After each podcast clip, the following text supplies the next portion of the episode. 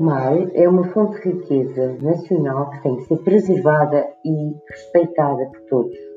Planifica um texto oral a apresentar em cerca de 5 minutos, no qual inclua os argumentos que sustentem a posição a defender.